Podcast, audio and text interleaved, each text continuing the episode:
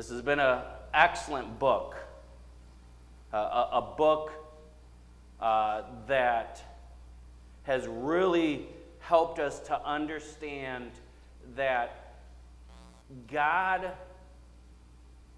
desires the exact same thing in the 8th century as he desires today. He wants our hearts. He wants, wants us uh, to come to him. I, I titled this message, From Wreckage to Restoration. From wreckage to restoration. And immediately when I think of wreckage, I think of uh, Gilligan's Island. The, the three seasons of Gilligan's Island, not counting the 1978 movie uh, that came out uh, 15 years later. But I think of, of, of crashing a boat, the wreckage that Paul experienced. You know, when I think of wreckage, also, I, I think about, I, I, was standing, I think, right here. And, and, I was looking this way, and I think it was, it was Dave Heidel was standing here, and, and maybe it was Tom uh, was sitting next to me as well. And Maddie this is the fall of 2016. Maddie walks in, strolls in, taps me on the shoulder, and, and waits for me to get done talking. And, and Maddie goes, um, Dad, yeah, uh, Allie was in an accident. You might want to come check it out. Oh, she says her car is completely wrecked. And then she just walks away like it was not a big deal. Allie was right as she went around the S curves on Leland Road. She jumped it into the field. We call it Allie's Corner, by the way, now. Since then. Is this Allie's Corner? I mean, Jose knows Allie's Corner. And, and one tire completely flew off. The hood was smashed pretty significantly.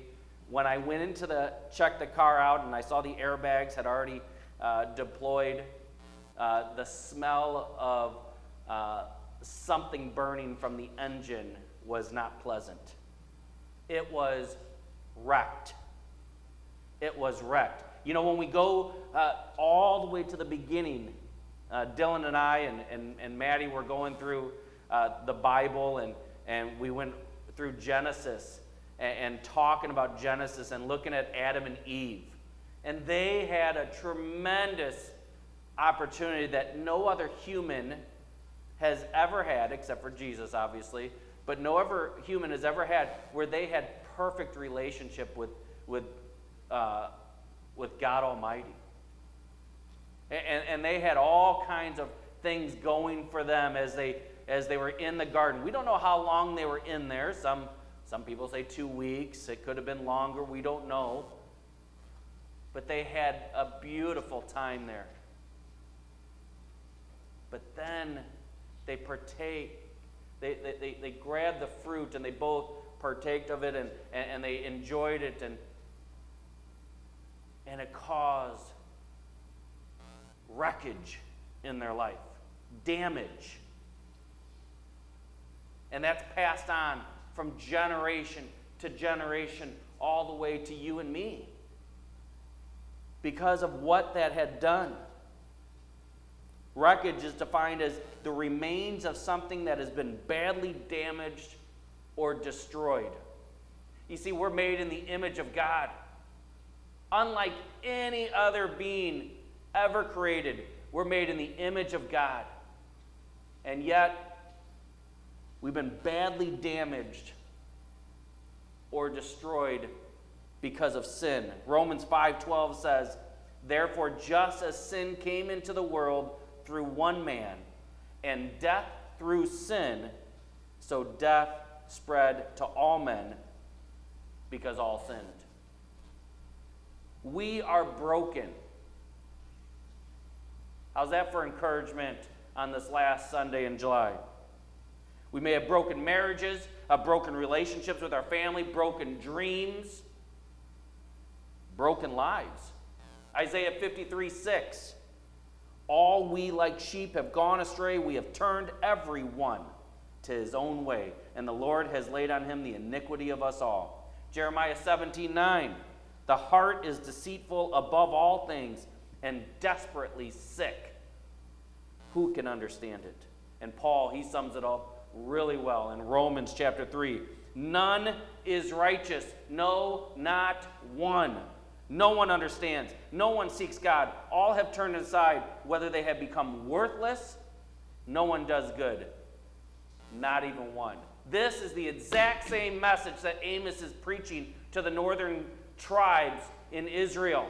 Those 10 tribes and the king Jeroboam, he is telling them, You are worthless.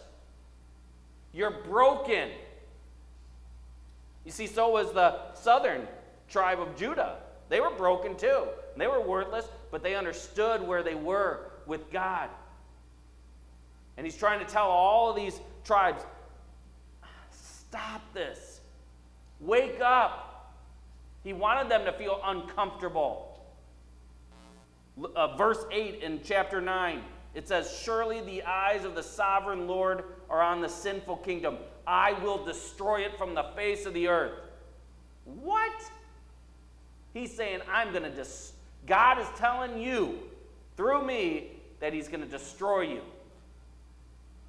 Destroy you. Verse 10 All sinners among my people will die by the sword. All sinners. Oh boy. These are powerful. These are powerful statements made by a prophet. And, and, and, these are statements that are actually true not only then, but they're true today. Absolutely true today.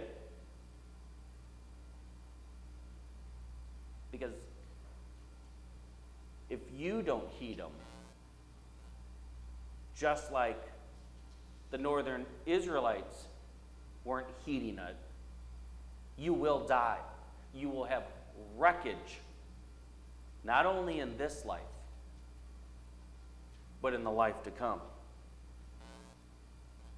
You see, we've taught you this several times. You've read it. You're good students of, of the Word.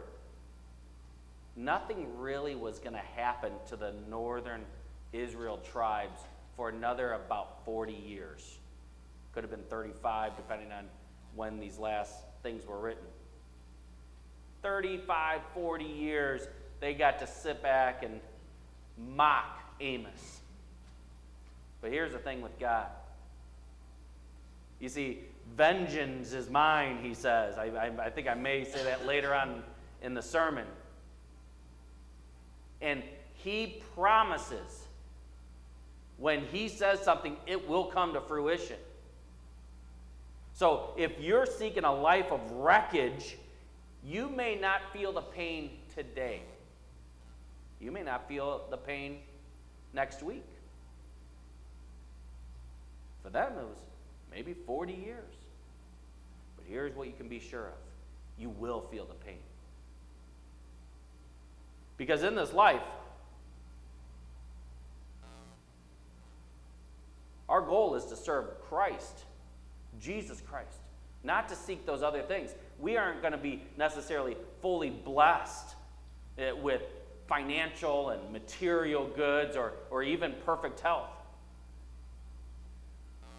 When you serve Jesus Christ, as opposed to seeking havoc in your life, the gain and the joy is eternal.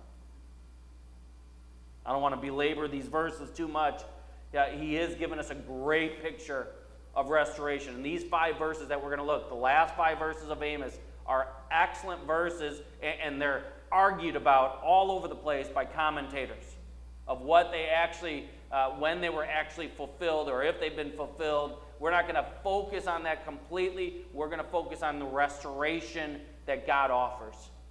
And God does offer tremendous restoration in this life. Amos chapter 9, verses 11 through 15.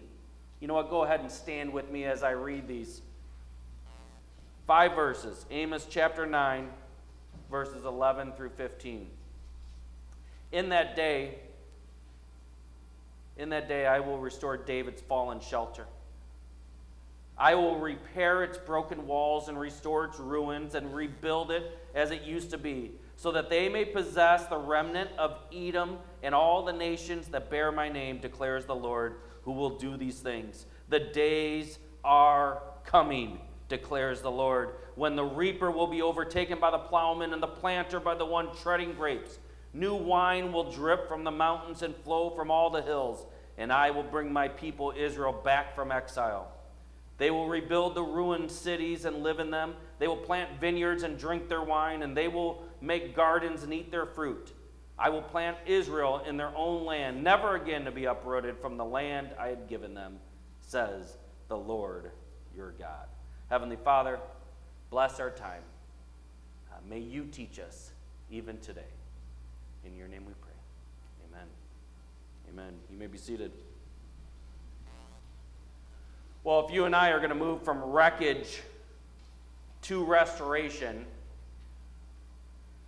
God is going to want to have a, want you to have a heart of repentance.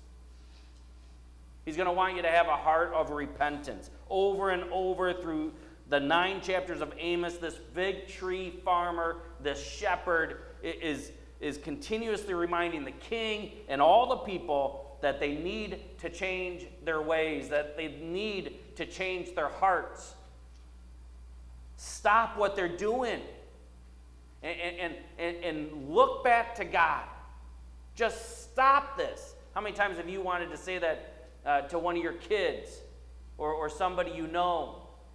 Just stop doing this.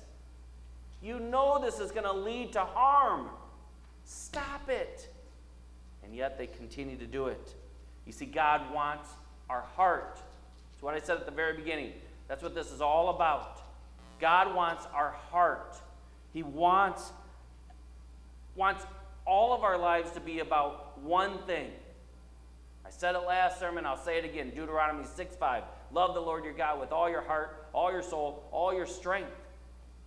He wants our heart.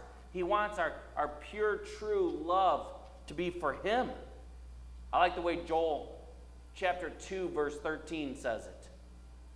Joel 2:13 rend our hearts. Rend our hearts. Joel was doing the same thing as Amos. He's, he's saying, hey, stop, stop this. Change your ways. Destruction's going to come your way. Stop doing what you're doing. Listen to Joel 2. Here's the beginning. Blow the trumpet in Zion, sound the alarm on the holy hill. Let all who live in the land tremble, for the day of the Lord is coming. It is close at hand.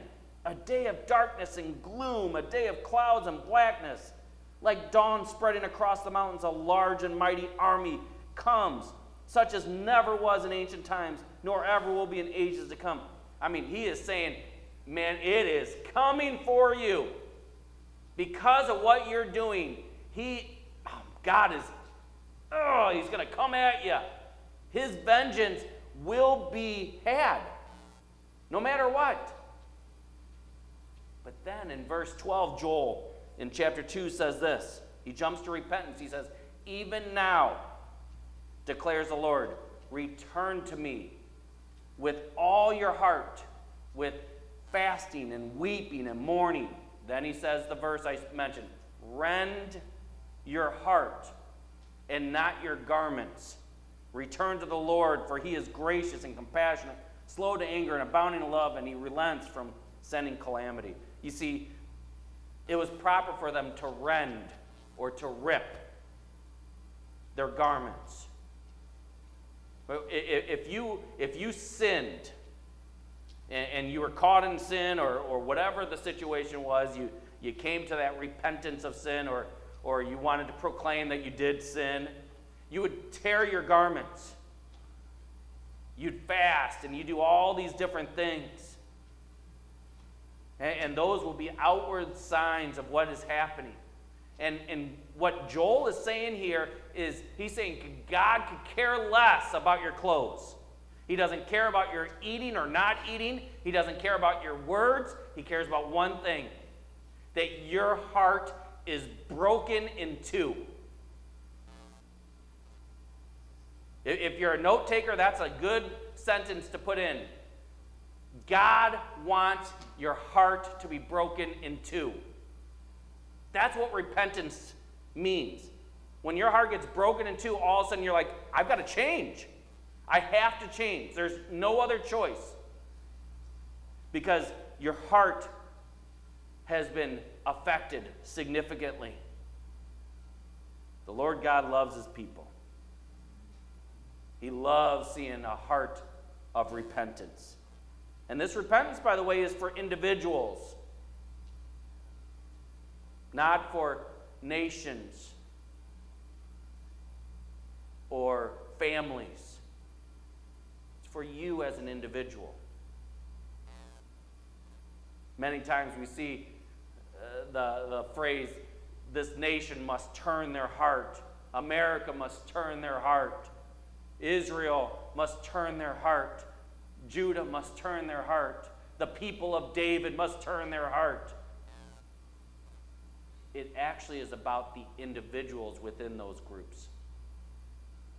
Because if my heart is for the Lord, it doesn't matter for Reggie. It helps, it's nice if his dad loves the Lord. And hopefully, I'm treating him with honor and respect and I'm teaching him about the ways of God. But if Reggie and Jose and Maddie and Molly and, and all my other kids, their hearts are not for the Lord, it doesn't matter what their dad's heart is. Zechariah 12 12. It says, The land shall mourn, each family by itself. The family of the house of David by itself, and their wives by themselves. The family of the house of Nathan by itself, and their wives by themselves. It's an individual act of, of seeking restoration, seeking repentance, seeking change. But I'll tell you what, it does have a huge effect when you give your life to God and you start repenting, that affects people around you. And God can use that. He loves when you rend your heart, when it's torn in two. Then He can start changing you. In order to move from a life that is wrecked to a life of restoration, God wants us to first have a heart of repentance. Secondly, God wants each of us to have a humble spirit. He wants each of us to have a humble spirit. Colossians 3:12 is a good reminder as believers, uh, people who have sought out repentance, that we should have a spirit of humility Colossians 3:12 Put on then as God's chosen ones, holy and beloved, compassionate hearts, kindness, humility, meekness, and patience. Fact, I might be able to argue, and I think I could, that without a spirit of humility, you cannot be a Christian. You see, as a, as a Christian, you have to have the ability and the desire and the willingness to acknowledge that you are wrecked, that you have no chance of salvation, you have no chance of, of figuring out. a, a person who is a Christian is somebody who has said, I am a sinner and I can't do it. It's, it's like you're a beggar. You need to be a beggar knowing that you can't even eat without the master, capital M. And you go up and, and you're just begging for salvation from him. And maybe he'll give you a scrap of food, maybe some crumbs. Maybe you can fight over it with the dogs because you know that you have no skill, you have no money, you have nothing, nothing in this life that you can do that is going to get the attention of the master. He is too magnificent, too uh, ro- royal.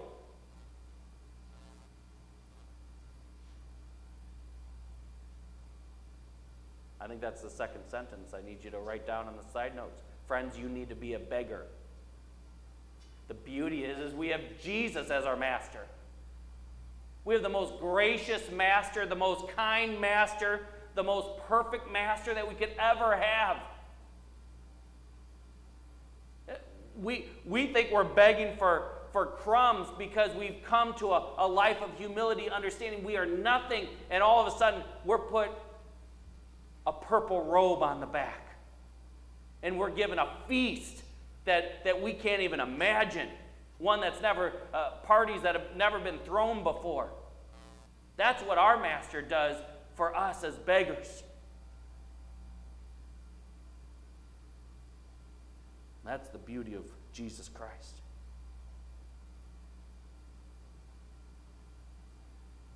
If you come to Jesus, and you ask Him to forgive you, to teach you, and to love you, if you ask Him for a heart that's changed, and you come before Him with humility, just as a beggar might, He promises. He promises that He's going to take you and He's going to make you into a new creation and He's going to transform you. And that is beautiful. That is amazing. 2 Corinthians 5:17. Therefore, if anyone is in Christ, he is a new creation. The old has passed away, behold, the new has come. Or Galatians 2:20. One of my favorite verses. I am crucified with Christ. It is no longer I who live, but Christ who lives in me. The life I live in the flesh, I live through faith in the Son of God who loved me and died for me. It's not about me, it's all about Jesus. It's all about what He has done for me. He is the master, He is the one who is perfect. We need to have a heart of repentance, have a spirit of humility, and thirdly, God wants you to be fully restored. Amos 9:13 The days are coming declares the Lord when the reaper will be overtaken by the plowman and the planter by the one treading grapes what an awesome picture of God's restoration. What an awesome picture of, of God saying that there's just going to be such an abundance in this restoration process. So many blessings that, that, that even when after one plant has grown and they're harvesting it, the other people are already going to try to be planting because there's so much uh, uh, fertile ground. There's so much ability to continue to grow and, and to change because of who God is. You, you know, I almost got the picture when I was thinking in here. I, I always see uh, these controlled burns that the farmers do, and, and they're burning all the grass in their field, and, and they know that the nutrients and everything is going to just grow in a much larger abundance. I also thought about restoration of, of different uh, furniture or cars. Here's some pictures. You, you see how it's just complete transformation. You take a piece of junk and you make it look brand new after, after some work. So, some, somebody has molded it and, and, and worked their hands with it and, and transformed it. And, and you see w- with cars and, and how it's, it's unbelievable. We'll go to the next one. And it's just, they take this garbage on the left and they make it into something that's absolutely beautiful. And that is what Jesus does in your life. You see, you don't have the ability to do that. Those guys on the Learning Channel or, or whatever channel that is that show all these restorations, they don't have the ability to do it with a human life. Doctors are miraculous at what they can. They can. Uh, I was hearing a thing today where they added two legs to a guy who had no legs. And, and he's able to run and sprint and, and do all kinds of stuff, and it looks like he has real legs. And that's, that's just a, a band aid. God goes into your heart and, and he takes the brokenness and he the the the rend of your heart, the, the cutting of it, and he puts it back together and he creates this brand new, beautiful creation. I was thinking that it's kind of like in this picture, it's kind of like the Garden of Eden, but more. Like, like more abundant. than one Adam and Eve had because there is no opportunity of sin. It's just a beautiful abundance.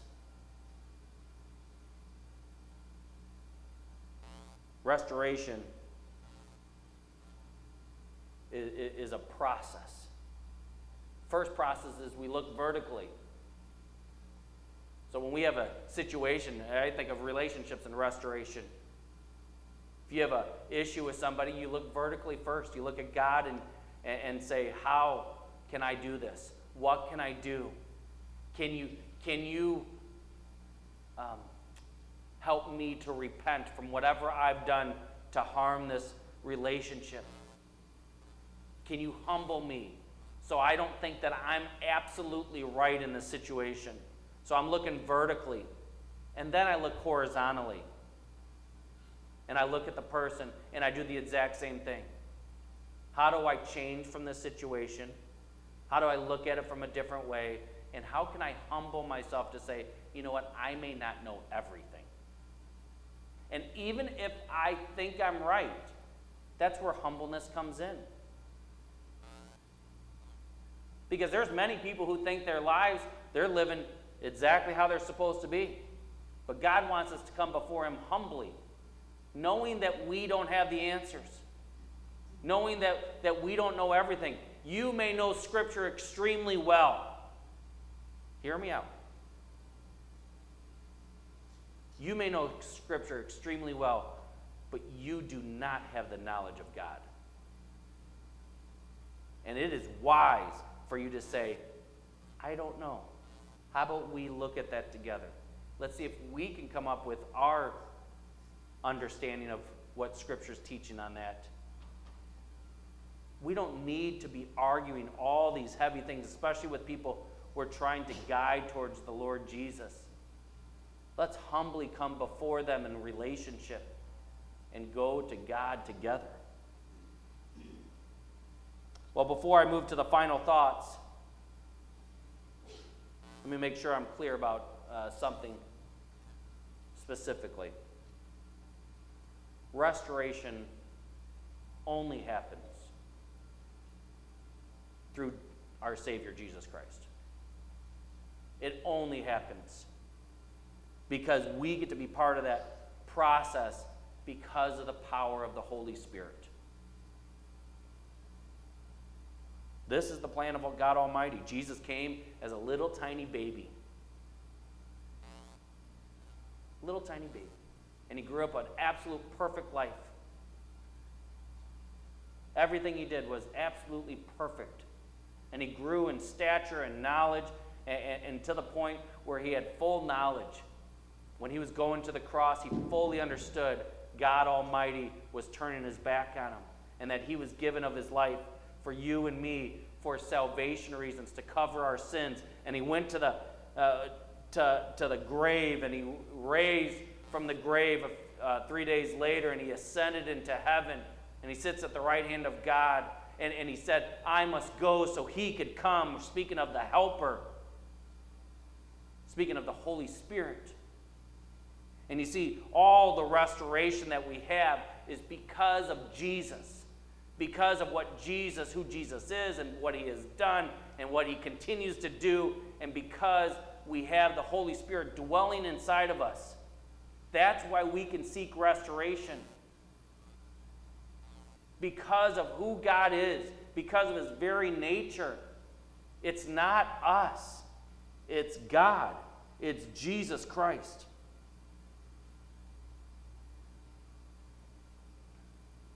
I think that's the third sentence. I gave you two already, random ones. Our restoration is not about us, it's about Jesus Christ. Our restoration is not about us, it's about Jesus Christ. And we have to understand that. Because we will fail in the restoration process if we don't humbly submit to Christ. Yeah, we may make some, make some movements, and people who, who don't love Jesus Christ may restore their lives here on earth, and, and, and they may even build some good relationships. There's a lot of charismatic uh, people that are going to hell.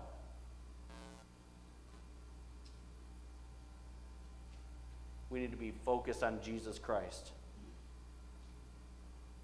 Acts 3 17 through 21.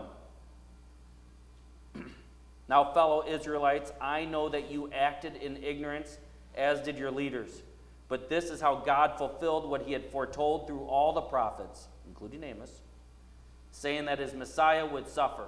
Repent then and turn to God so that your sins may be wiped out, that times of refreshing may come from the Lord, and that he may send the Messiah who has been appointed for you, even Jesus. Heaven must receive him until the time comes for God to restore everything as he promised long ago through his holy prophets. That leads us to three quick thoughts. Three quick thoughts. First, God is a perfect judge. God is a perfect judge. Romans 12 19. Beloved, never avenge yourselves, but leave it to the wrath of God. For it is written, Vengeance is mine, I will repay, says the Lord. As a principal, when I was a principal in, in the school system, I had a lot of times where I got to be the judge.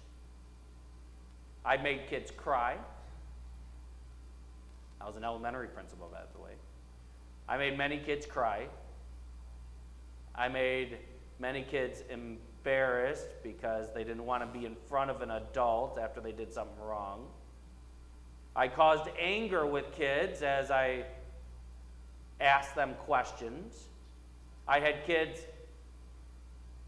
try to run out of my office because they were mad at someone else that was ta- they were talking to. But I think of this one kid. We'll call him Johnny. I don't remember what his name was. I had 400, uh, 500 kindergartners at my school of 800 uh, in Oswego. And uh, he was a kindergarten kid. And he had come in my office uh, because the teacher assistant told me that he had taken the little girl's shoe and brand new white shoe and put it in the mud puddle. So I had this, this cute little white shoe uh, as, as the big issue. And the young man is in there and, and he's telling me I did not do it. Not at all. This little girl can't stand me. She's being mean to me. She makes fun of me. And you know what? She did it and then told the teacher assistant that I did it. And this is not fair that I'm in your office. I said, Oh, I am so sorry, buddy. I have no idea. I had no idea that she did this. Well, some random reason, his mom was in the office. I have no idea why she was in the office, dropping something off or whatever. So I invited her in. And, and I sat there and, and, and I let Johnny tell the story, and, and I'm like, wow, this is quite a story. And, and mom goes, I agree with Johnny. He did not do this. He would never do this. I said, yeah. I said, Johnny, you want to you want to change your story? Or is this the story you're going to stick with? Well, Johnny, he stuck with the story. Little smirk after mom was agreeing. I was like, okay. So I kind of shifted my chair around, and on my 23 inch monitor, I pulled up the beautiful high def camera that we had on the playground. I see Johnny over there, little girl on the ground playing. He rips off of her shoe, right shoe, walks over, holds it up and dangles it, and then drops it right in the mud pile. And that wasn't it, he rubbed it. And then he just tosses it back. And I said, Johnny, do you want to change your story now? He was embarrassed. Mom was embarrassed. I don't remember what the discipline I gave him. I think I gave him a week out of recess. That's big for a kindergartner. But you know, I don't know if that was the exact thing I should have given Johnny. I have rules and regulations, policies, things that we've done, precedents, if you will. But I don't know if it was the exact right thing. Maybe just having his mom in there and him being embarrassed and he was going to get disciplined at home. Maybe I really didn't need to do anything at school. I don't know. You see, I'm not a perfect judge. Even when I catch Johnny red handed or mud handed, I don't know how you want to say it, even when I catch him, I don't know how to judge him perfectly, but God does. He is an absolute perfect judge in every way. His judgment isn't, uh, doesn't need a security camera. He doesn't need to reveal uh, the film to see what actually happened because he already knows what happened and he knows what's going to happen. His judgment is absolutely perfect. Only God assesses accurate judgments. Only God. He's a perfect justice. Vengeance is his job. Perfect judge. My second thought is that God provides an intercessor. Johnny could have used an intercessor. You see, from people like Noah and Abraham, Moses, we see that God just keeps sending intercessors, telling people to change or, or, or caution them what God is, is telling them because vengeance is coming. The judge has already said what's going to happen. Moses, through the power of God, he warned Pharaoh over and over and over until that final plague. Egypt was finally struck. Perfect judgment by the Almighty. Amos, he's the intercessor. He, he's trying to tell the northern tribe, change it. We, we had this discussion in the pastor meeting if they would have just changed early on in the letters and in the poems and in the, the writings and in the conversations, God would have spared them because He is a gracious God. But the fact stands that God already knows if you're going to change or not, and His judgment is perfect. You think of Jonah with Nineveh the other prophets, intercessors over and over, thrown out towards people. And then God said, I'm going to give you the final intercessor. The one I want everyone talking about, the one who is the actual intercessor. Hebrews 1 1 through 12 says, Long ago, at many times and in many ways, God spoke to our fathers by the prophets. But in these last days, he has spoken to us by his Son, whom he appointed the heir of all things, through whom he also created the world. You see, Jesus Christ is now interceding for us. Not Abraham, not Moses, not Noah, not Amos, but it's Jesus Christ who's interceding right now for us at the right hand of God the Father. Just as Jesus said to his Father on the cross, remember he said, Forgive them, for they know not what they do. He was interceding in that very moment of sacrifice. He intercedes for you and I on a consistent and continuous basis. Romans 8:34 it says it perfectly. Christ Jesus is the one who died more than that, who was raised, who is at the right hand of God, who indeed is interceding for us. Absolutely crucial for us to understand that it's Jesus who is interceding for us. When you sin and when you come to a, a point of repentance and, and humility, and you go to God and say, I am so sorry. I am so sorry there is interceding happening. You see, God is so perfect. When you give your life to Jesus Christ, somehow, in some way, God the Father sees a reflection of His Son. It is amazing. I love being a Christian. I love serving Jesus Christ. I love being a beggar. I love having a heart that's ripped in two because I am serving the Master. I am serving Jesus Christ. Amen? We get to serve the greatest with pure joy. With pure joy. God is a perfect judge. He provides us an intercessor. And we can be confident that God will plant Jesus' kingdom on earth. The establishment of his kingdom here on earth may be exactly what Amos was talking about in these final verses.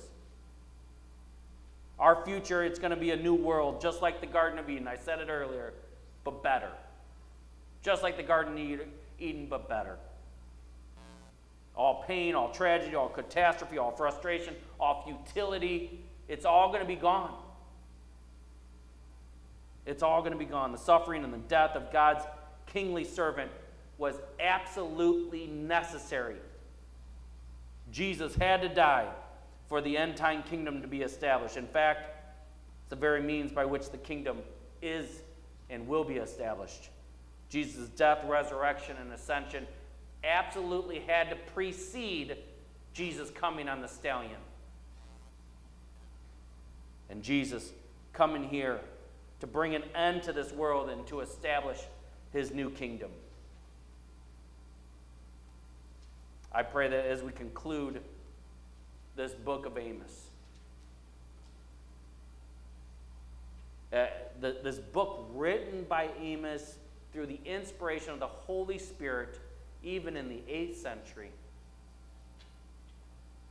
I, I, pray that, that it's going to affect you you as an individual, not just for today, but for eternity. I, I pray that, that we are looking at Jesus Christ as the author and perfecter of our faith. That it's not us, it's not our faith, it's, it, it's, not, it's not what we've done, but it's all about Jesus.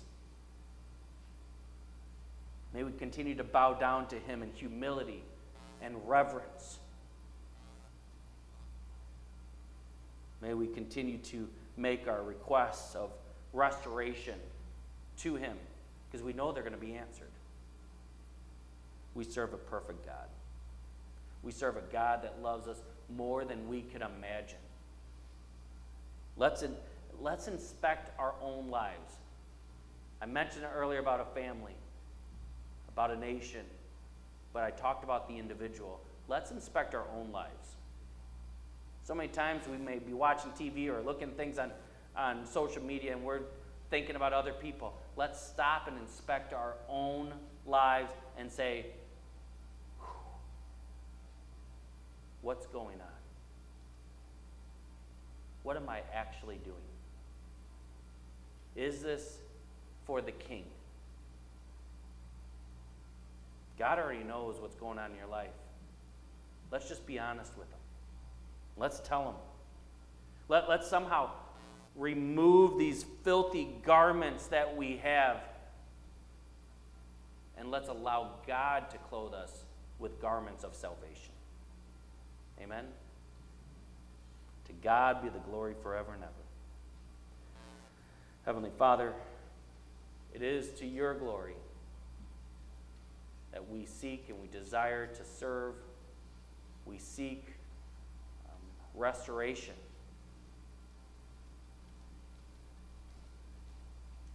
Will you change us? And I know many of us have given our lives to you already, but continue to change us, continue to, uh, to put us to a point uh, where we need to uh, figure out our humbleness is the only thing that we can do. That humility will bring us closer to you, closer to our Master.